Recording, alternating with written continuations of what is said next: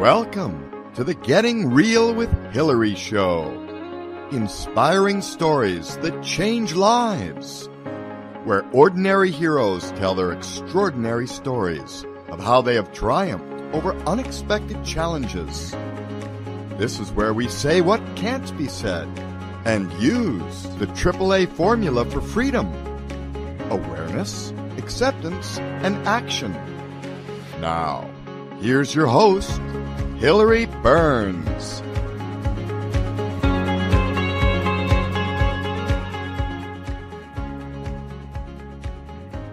Hi, welcome back. This is Hillary Burns, and today I am here with Neal Abramson, an ex convict, an author, and a motivational speaker. So I can't wait for Neal to tell his story about how, you know, he overcame what happened in his youth, and now he's a fully functioning, wonderful grown up who's contributing to society and helping other people. So, welcome, Neal. It's so great to have you here. Thank you. Thank you, Exciting to be here. Yeah. So tell us, please, Neal. I know I had heard a little bit about it, and, and when I met Neal through a friend, and and there that I just found out before that they are half sister and brother. So that's very cool. So thank you, Ivory, uh, for introducing us. So, Neal, please tell us uh, what happened. How did you go to jail? Well, it was many years ago. It was when I was 16. It's a pretty, uh, in many ways, it's a it's a pretty horrific story. I was involved in I was stealing cars as a juvenile delinquent, and I got into a high speed police chase I made a very poor decision. When I was pulled over by the police, I was just terrified and I made a decision to step on the gas. This was a long time ago. I had a 16 year old brain and I really thought I could get away. And I got in a high speed police chase. And unfortunately, it ended terribly. I hit a car, I killed a man, and I maimed his passenger. So that's what took me to reformatory, which is a prison. It's a prison for young people. Um, it started earlier than that. It started by not listening to my parents, by hanging around with kids that broke the law.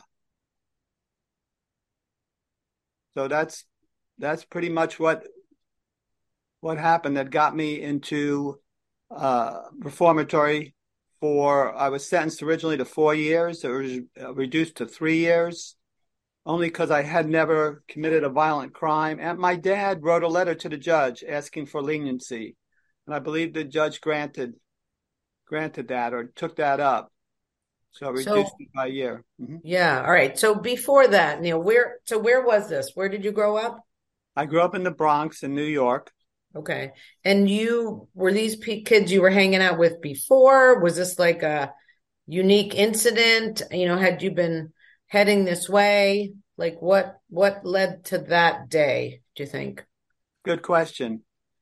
Yeah, so it would be a number of things. I did write a book I share a little bit about that in the book, and the book is okay, behind great. it as well. Thank you. All right. Yeah, yeah you can see it. I use my uh, got to get my fingers out of the way. Um, but what led to that is I did not feel like a valued teenager. And I had these friends that I considered good friends, and they broke up. They went their different ways, and I didn't feel valued at home by my parents. They worked a lot. They weren't bad parents. I just didn't feel valued by them. And when I found this one kid who was just breaking the law a little bit, I started following. At first, I, I said, I'm just going to be an observer. I actually remember telling myself that I'm just going to observe. I'm not going to do it. But when we went to have some beer, when we went to drink some beer uh, in an abandoned lot, you know, first time they handed me a can of beer, I said, no, no, thanks. I'm 14 at this time. You know, but then they did it again and again. And eventually I took the beer and the same thing with cigarettes. You know, I said, no, I don't, I don't need that. Cause b- back then cigarette smoking was a big deal in the United States. But I eventually took a cigarette and, and before you know it, by the time I was 16, I had a phony ID and I was going into bars. So, uh, drinking alcohol. So it was, it was feeling insecure. I didn't feel secure. I didn't feel like I was very smart. Um, and my parents weren't there enough. So as a consequence, I gravitated towards these peers that um, accepted me. So you felt included. You felt like you belonged there. There were people there that, you know, you were a group. Yeah, absolutely. And, and these kids were cool. So now, from being someone who didn't think of himself as much, I was part of the cool kids. Hmm. So, okay. So that day, so you're, so then you started stealing cars, or was that your first day stealing cars? No, no, I that was about the third or fourth time. So I was already on probation. Oh, So I knew this time because I had gotten caught uh, having stolen another car. So this time I knew when I got caught with uh, the car that ended in the high speed chase that if I didn't get away, I was going to be locked up. And I was terrified. So my 16 year old brain took off. took off.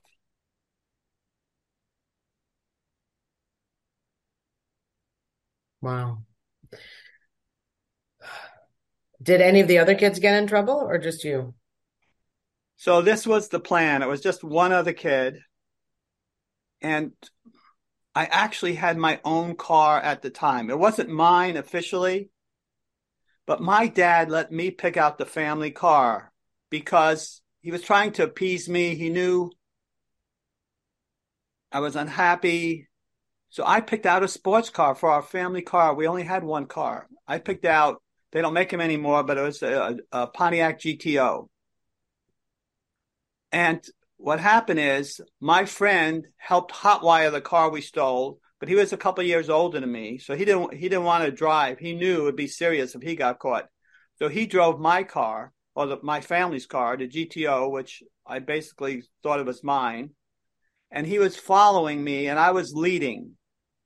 So when the police stopped me, he was able to get away in my car. So he never hmm. got involved. So it was just me. And as a good kid at the time i never i never shared that he was part of it. You know i just took it because it, it really was my idea to steal this car. I wanted i wanted mag wheels basically those chrome alloy wheels that most cars have today. But back then and i am talking about 50 years ago. Yeah. back then most cars didn't have them and and they they cost a, an amount that i could not afford and i So that's why you were stealing the car to get the wheels? at this particular juncture. Before it was just for um, joyrides, they used to call them. But yeah, so this this particular car, that I did have an intention to steal the wheels off. You know, I made up in my mind, oh, the insurance will reimburse the guy. He'll, you know, he'll be okay. But I wasn't. I really didn't think of other people at that time, unfortunately. So normally when you stole a car, it was just kind of for the fun of it, go for a ride. Did you bring it back normally? Yeah, we normally br- brought it back or left it somewhere. I mean, eventually it'd be found, but we would bring it back. Okay. All right. All right. So you get caught, you go to you, you go to court, I guess, and um your parents are there, right? Correct. How was that?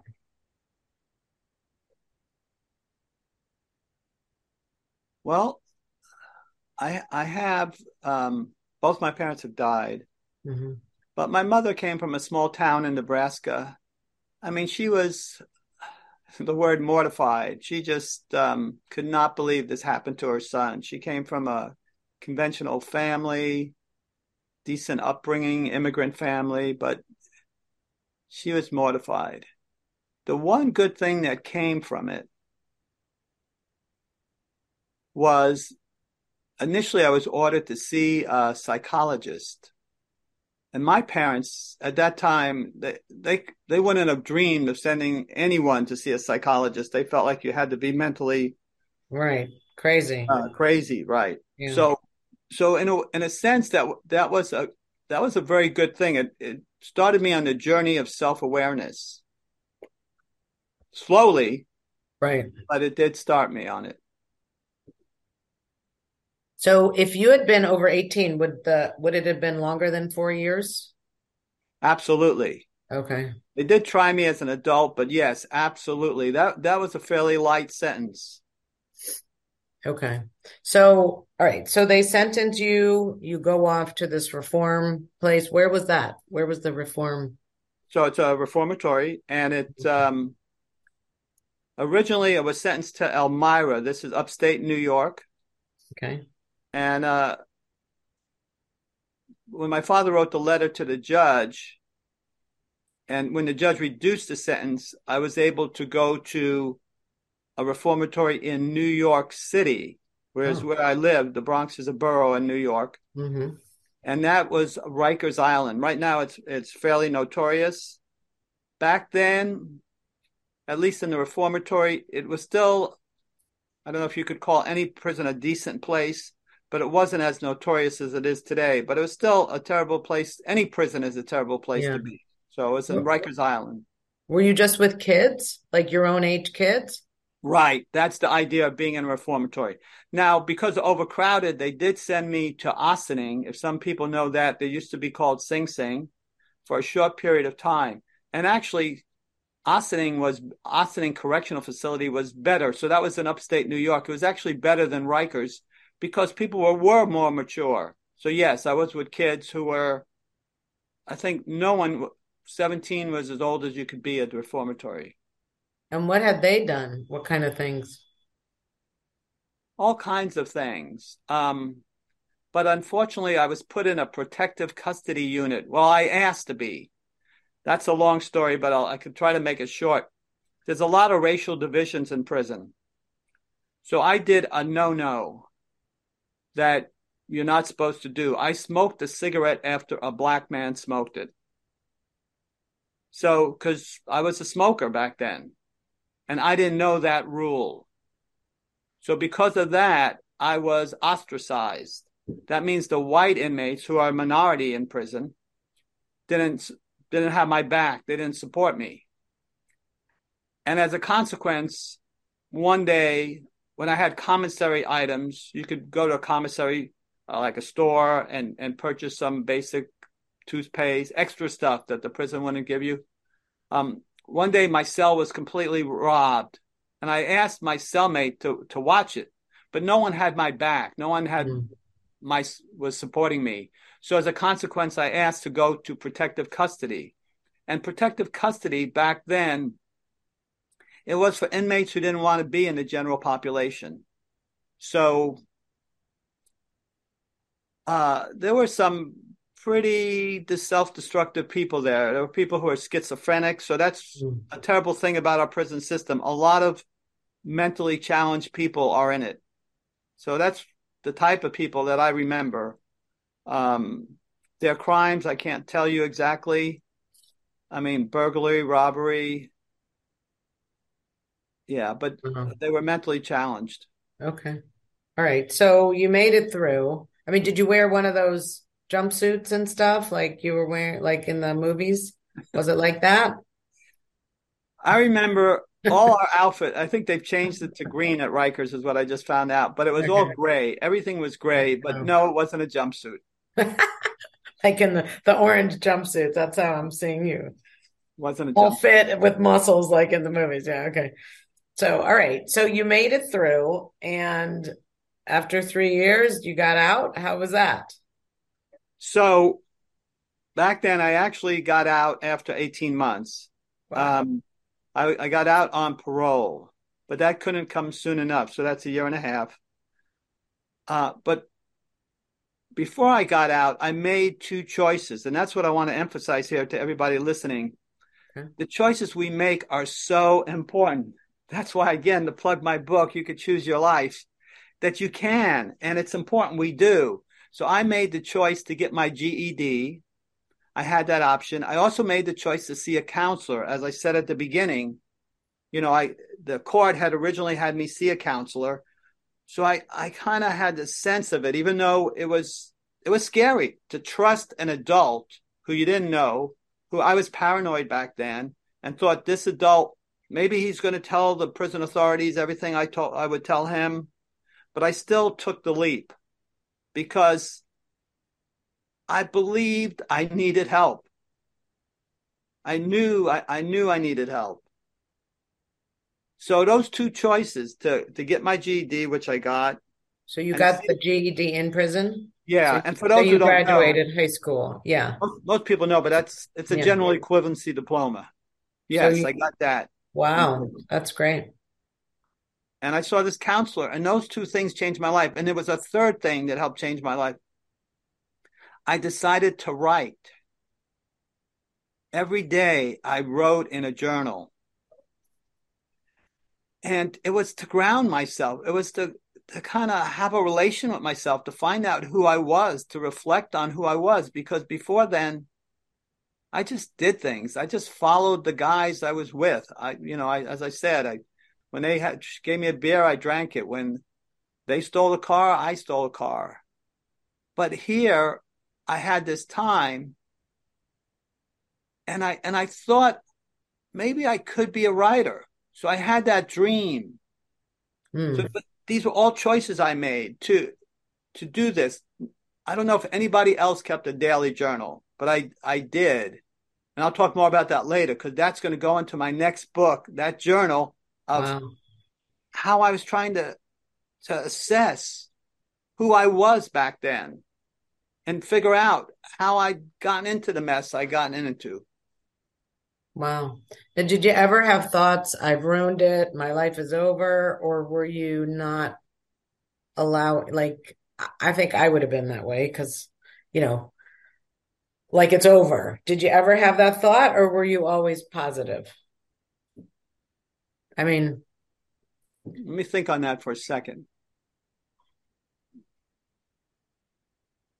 Well, we're kind of resilient. A, a, lot, a lot of people. But you're right. Some people could have the thought, "My life is over," and kept doing it. You know, they could have stayed in that pattern.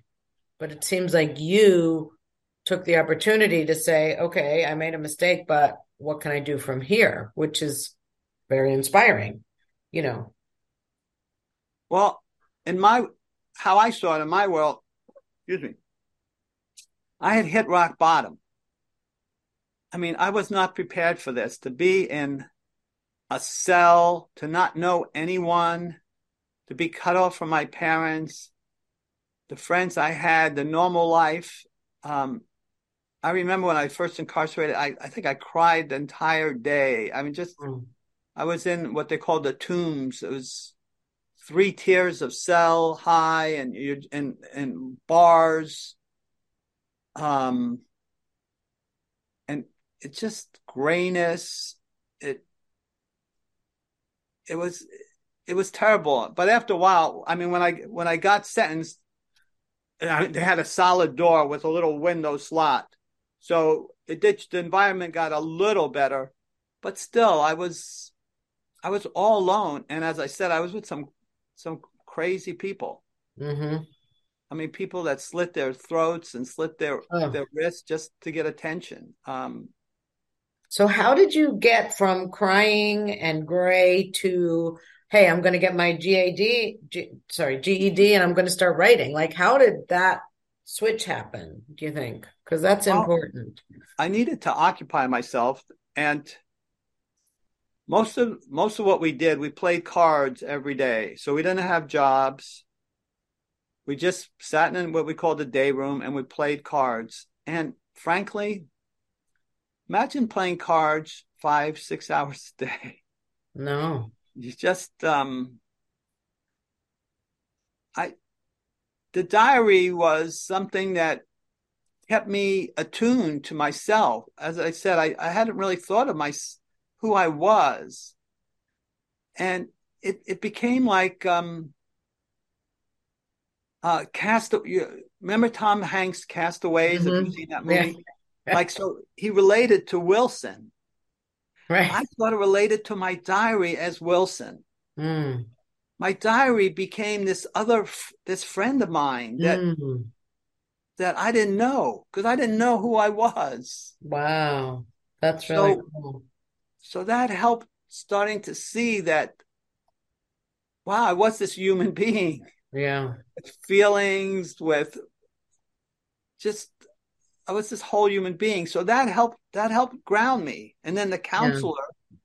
seeing the counselor helped ground me too. I started seeing how actually paranoid and um, anxious I was through another person's eyes. Mm. And how did you do your GED? How does that work? They so they had they, they, had a school there hmm. that um, most people did not attend.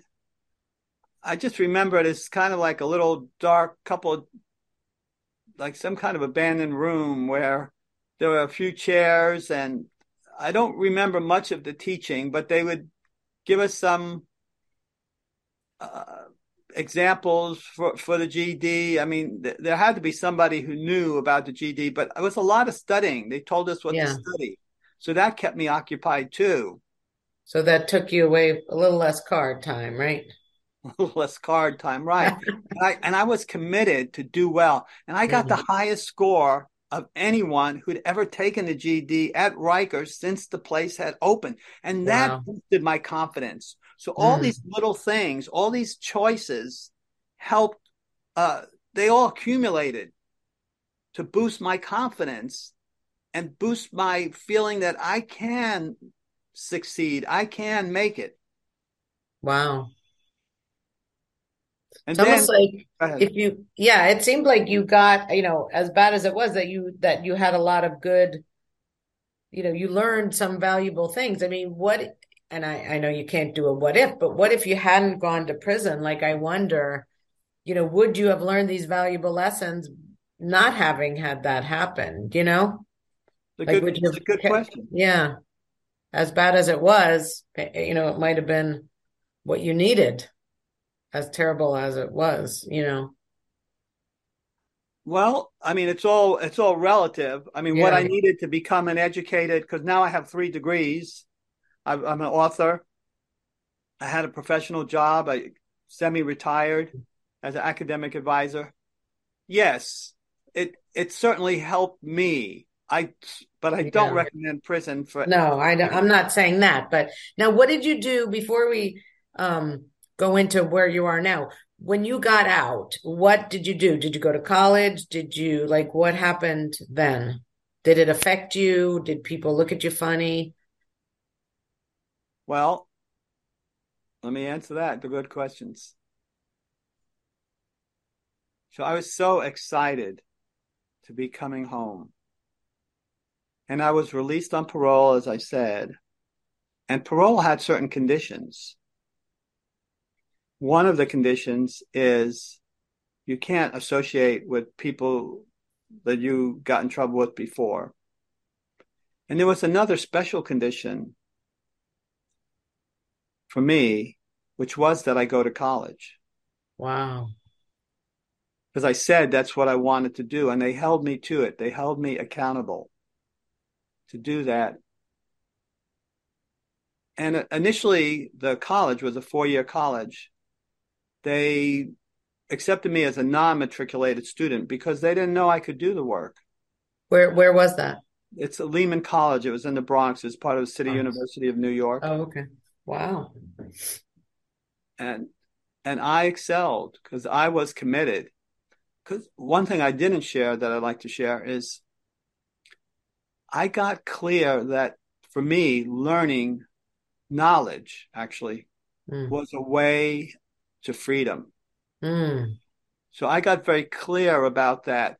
there was one incident that I do share in my book was the guards they shake down your cell every once in a while and and there was one time when they shook down my cell and they took all my took any contraband I had and I was really upset and they made a mess they just threw everything they they would slice your uh your mattress it would be a a very thin mattress I can't remember with a plastic covering and they would cut it open and any case, I made a, I, I made this decision after they did that.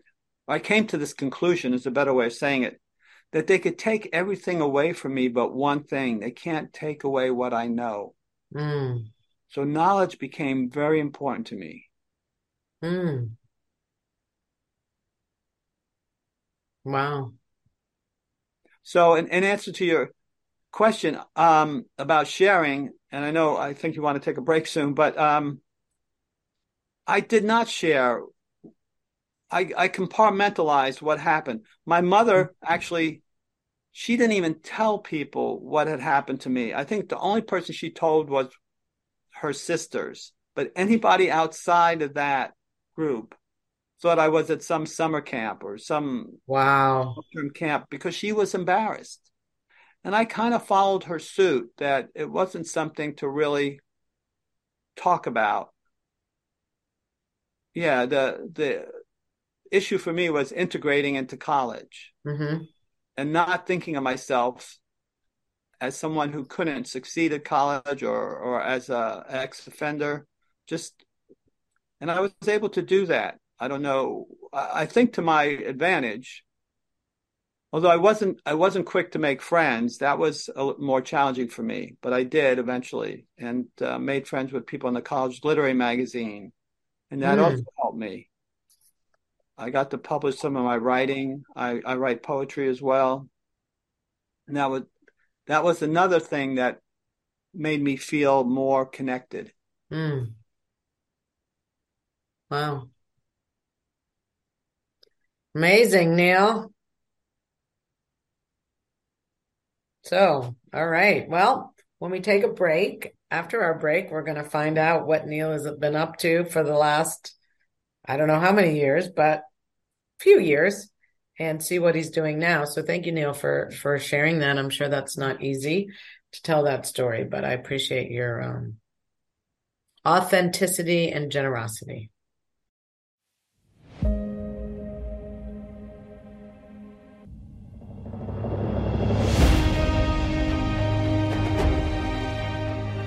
Are you inspired? Are you living a life story you are proud to tell? Are you actively pursuing and creating the life of your dreams? If not, you really need Hillary's AAA program for freedom. Just visit gettingrealwithhillary.com and schedule time with Hillary today. All right. We're back with the second part. So you went to college and then what? And you were writing. So you loved writing and you decided that knowledge was your path to freedom, which is really cool. So what happened after that? So I got my bachelor's degree, which was great. It was a major accomplishment given that I hardly had gone to high school. Right. I got my bachelor's degree and I was the editor of a literary magazine and was getting my poetry published. So it was a real validation for me that I had something to say. Mm. That, yeah, I was, I was a worthwhile human being, and and what I had to say, people were interested in. I made a good friend at college, and that was great too. And he he validated me a lot. Uh, mm. And I looked up to him. He was one of the editors of the literary magazine, uh, very intelligent human being, and that was great to have him in my corner. Mm. I went on to go to. Did you, did you have brothers and sisters at that time? yeah, two younger sisters, and one of my sisters, as a result of what happened to me, became a social worker. Wow. Uh, and one was much younger. She's now in um, pharmaceuticals. Hmm. But yes, I didn't. They were in the same household, but I was on my own path. Mm-hmm. Okay. Sorry. All right. So you're So, so you have your friend. You're the e- editor of the literary magazine. That was after college, right? No, that's during college. Oh, okay. Yeah, it's a college literary magazine. It's called Footnotes. Hmm. And I published some poetry in there. And then I went right on to get a master's degree. I went to um, City College, and it was a creative writing program, which was really great because I got to use my poetry as uh, my master's thesis. Hmm. And then I found out And what was your poetry about? my poetry at that time, I was dealing with, I was dealing with, it was called, I remember my thesis was called The Eyes of Man. I was dealing with what it meant to be a man Hmm. in a world where not everybody was a man, where there were women. And I was, I was trying to come to terms with that, what it meant to be to be a man and what and what women had to go through. Because uh, in a world of men. Hmm. so yeah it's it's uh, i ended up taking when i went for my phd i took some courses in feminism.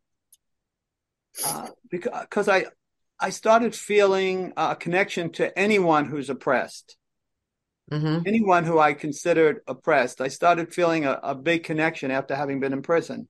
And women, at that time, even more than today, but even today, I mean, definitely today, you know, are oppressed. Yeah. So what was your thesis on? That? Well, with poetry, it was Okay. it was how how to how to come to terms with being a man uh, when a man is has this authority and um yeah how to come to terms with that in a way that was respectful to women Wow. yeah how to come to terms with my own sexuality yeah So you went right from prison to college to master's to PhD. right so i i got a So master how many? Yeah. How many then- years is that? Wow. Yeah, so I've been in school a long time. I was I, so I got a master's from uh, in in creative writing slash American literature, and then I went on to get another master's in criminal justice at John Jay College of Criminal Justice, Wow. and then I worked uh, a few years. I did some some volunteer work, but I worked as a typesetter. They don't have that that job anymore where you set type. Yeah. Um, and then I came to Dallas to get my PhD, which I did not finish. So Okay. all but the dissertation. Uh, and then I wrote my book. So how old were you then? Like 30 At at what point? When I came to Dallas? Yeah. When you wrote your book. Well, my book took a long time because I wanted to be great. I mean, I came to Dallas when I was 33, Okay. and t- today I'm 70. Wow. So I've been here a long time. I started my book when I was in a, a Landmark course. Landmark is a personal growth organization. For some of you who may not know, it's called Landmark Worldwide today. And I started my book in a course called Partnership. Hmm. And it's just, yeah, so it really grew out of that course because I, I saw how my internal conversations were running my life. I mean, you get to see that in Landmark's initial course, and I encourage people, if you've never heard of Landmark, to at least look it up, Landmark Worldwide, because that also helped with my awareness. And that actually, that's an important part too.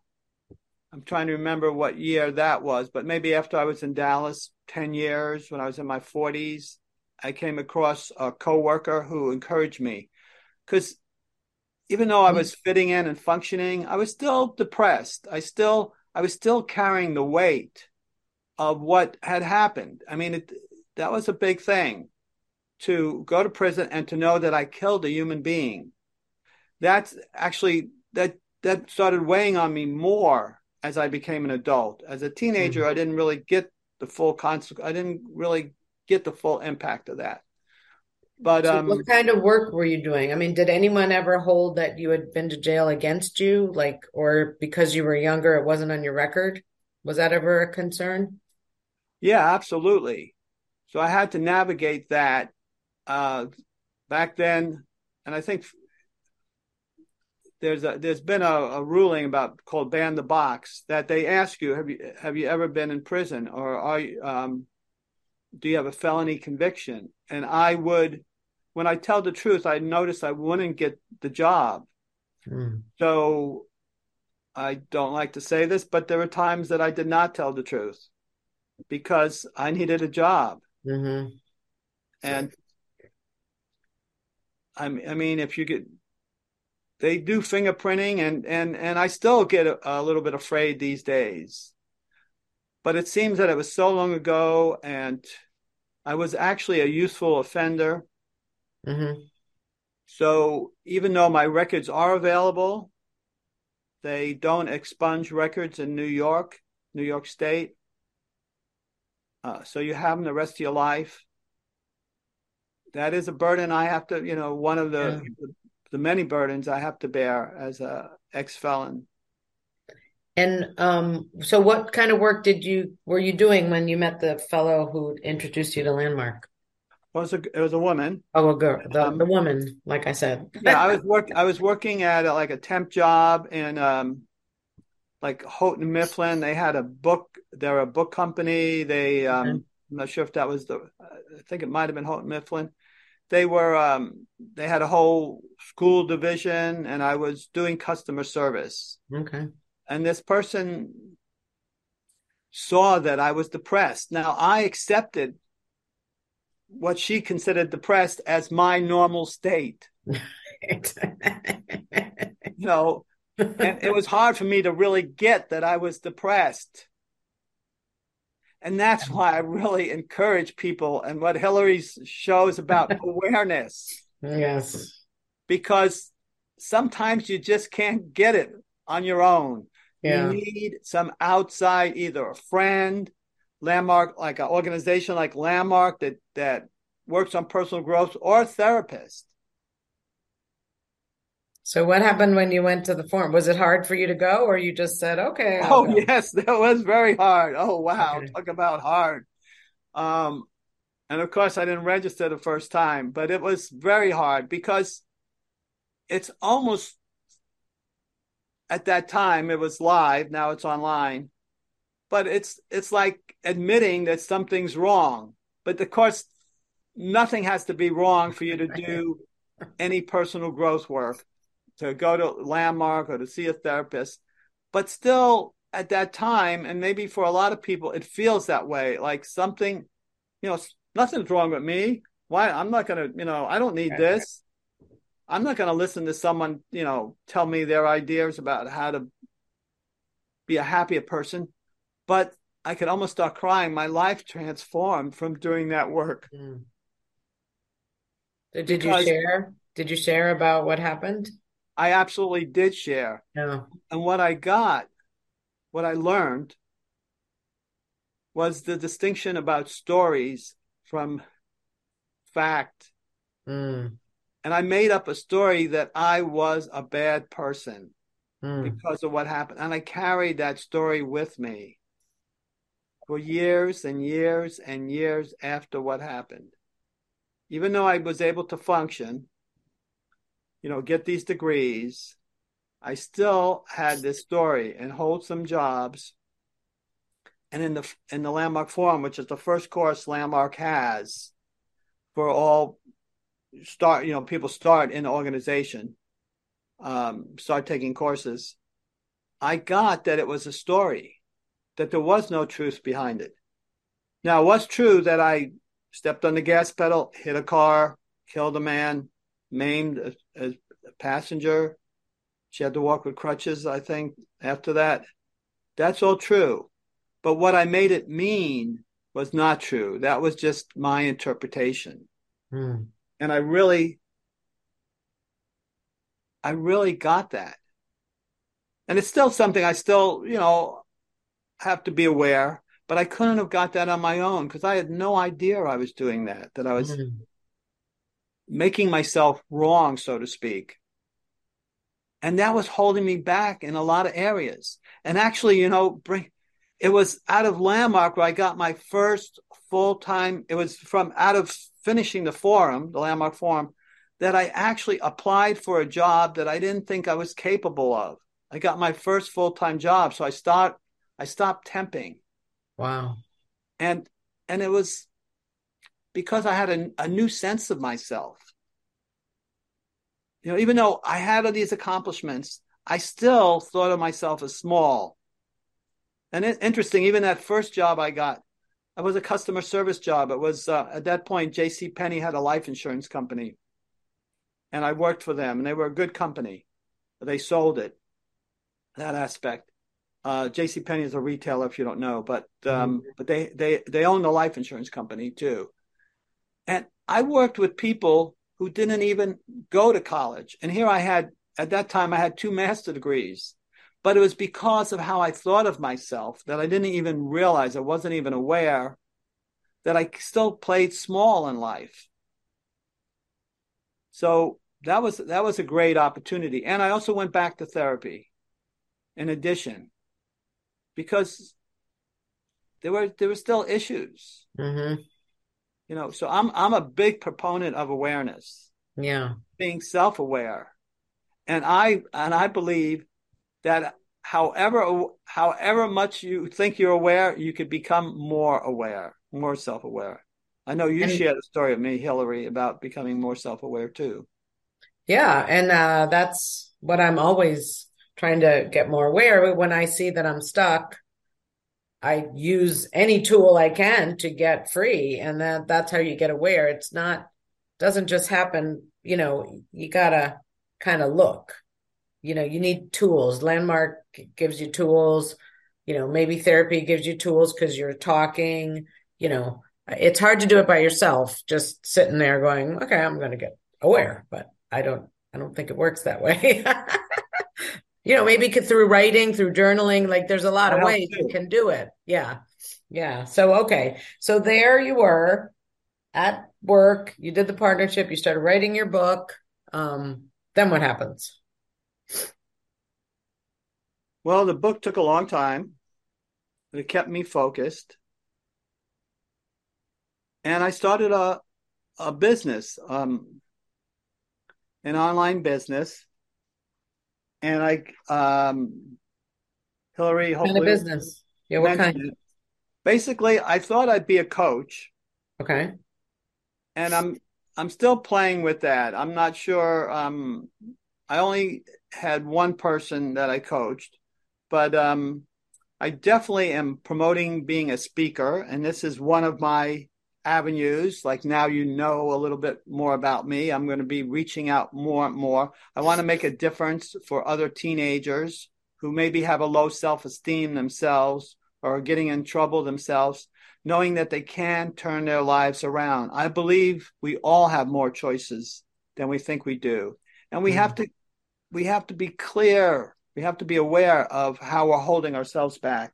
So I started uh, the business. Um, Were you doing? Go Yeah, ahead. go ahead. No, were you doing, were, did you still have your other job at this point? Or? Yes, yes. Yes, I okay, still I so was an was in academic your- advisor. I went I I was an academic advisor at a community college, which was a really great job. Okay. Did that for 15 years. Wow.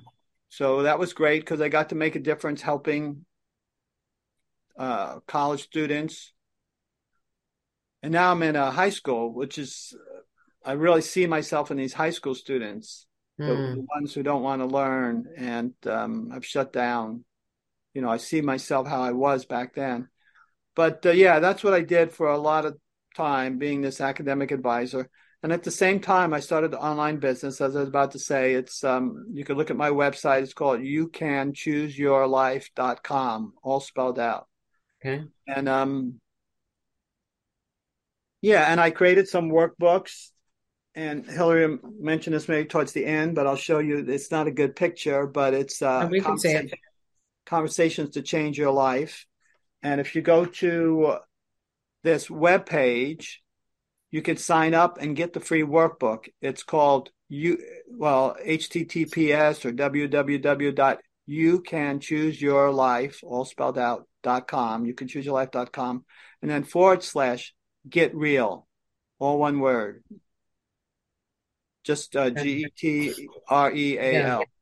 And then you'll see you a can page. choose your life.com forward slash get real to go get that workbook and start looking at your own life and seeing where you might not be aware, like uh, Neal and me and the rest of the world. so, okay. So you started your business and you started a coaching business while you were working as the academic advisor. Right. And then what? Well, I'm on my second book. I'm working on my second book. So I published this book. Uh, you could choose your life.com. I'd love for you to get it. It's on Amazon. I put a, a lot into this book. And actually, let me let me just read a little piece if I can, just a little piece towards the end. Because I do thank Landmark. And I end it like this. This is my acknowledgement page. Lastly, I thank the people in the wisdom area of Landmark Worldwide. It was from completing the wisdom curriculum, that's a, a program inside Landmark, uh, that I got the opportunity to create a promise from which I live my life today. That promise is that by, and we gave it a year back then, by 2042, we are all living in a world where all life is honored, respected, safe, and free. Imagine if that were the world we were living in today. It could be. All we need to do is roll up our sleeves and get to work. Are you ready? Still moves me. Um, Mm. yeah. So today I'm on the second book. I am, I have unearthed the diary that I wrote when I was 16. I Mm. want to give that boy, my former self, a voice. I want people to know what it was like being in prison. Actually, it was seven, I was 17 when I was uh, convicted, even though the accident happened when I was 16. So this new book I'm working on, the tentative title is Before and in, Before, Inside, and After being incarcerated at Rikers. So just a look, it's it's a combination of a memoir and also an argument for the need for prison reform. Mm.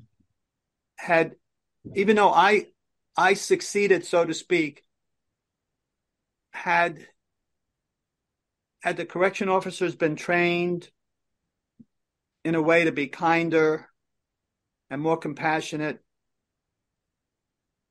I'm sure I would not have gone through a lot of the hardship that I haven't shared with everyone yet, or which I just haven't shared. But it, I, I think there's a big need for prison reform. So I'm gonna work on that now. I'm in another landmark program in the communication area, um, called uh, Team Management and Leadership Program, because it's not over. My Mm. self awareness is not done. And yes, these are challenging. Some of these are challenging programs, but I, I encourage people to to keep becoming more self aware because until you are, you really can't accept who you are because you're not you don't fully know who you're accepting. Mm. And then you and until you are fully aware and, and accept your life, you can't really choose your life because to choose your life, you really have to be responsible for it. Mhm. You and and you have to be responsible for the things you've done that you're ashamed of as well as the things you've done that you're proud of. Hmm. So Neal, in if you could you know, looking out 5 years, 10 years, what would you hope your mark on the world would be? Mm, I love that question. Mm. I hope I I create some avenues that people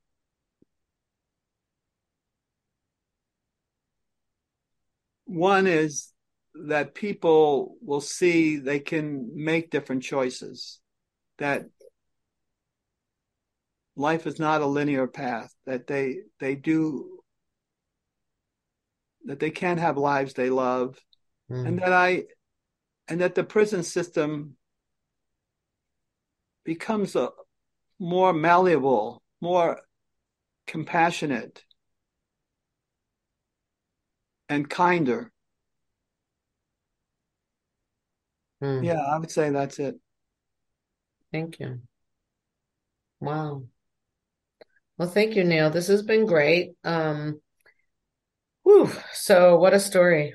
Really. Thank you. Thank you. So, okay. So Neal, you can choose your life.com forward slash get real. You can get his workbook and start becoming aware yourself. Um, you can get his book. You can choose your life on Amazon, right? Look under Neal Abramson. A B R. I, use, I just use yeah. my initials. Oh, okay. Okay. Was, and yeah, N.G. Abramson, A B R A M S O N, in case you're uh, listening on the podcast. And uh, what was the other thing, Neal? That's Conversations really... to Change Your Life is the workbook. Right. Uh, and what would you like to? We still have a couple minutes. What would you like to leave people with? What What do you think your biggest life lesson was? And you know, you've turned your life around obviously what what would you say to someone who might feel like you know they're kind of they've ruined it or there's no hope what could you say to them mm. wow that actually gets me a little teary um, because th- there's always hope that you are worth it that you have stuff to contribute that we need you. We need you to make the difference that only you can make. Mm. Whew. Thank you, Neal. Thank you. Yeah. Very inspiring. Again, thank you for your generosity with sharing that story. I'm sure that's not easy. You know, thank you for not giving up and for turning your life around. And we look forward to seeing what you're going to do out there, Neal. Thank you. Thank you so much, Hillary, for this platform. I appreciate you. You're welcome. Thank you for listening to the Getting Real with Hillary show. We hope you were entertained and inspired. Please subscribe to Hillary's newsletter Go to gettingrealwithhillary.com for more freedom techniques and fantastic stories and links to other great stuff. Don't forget to tune in every week on Tuesdays at 1 p.m. Eastern Time on BBS Radio TV. And let's get real. Let's get connected. Let's get inspired and create that life you love.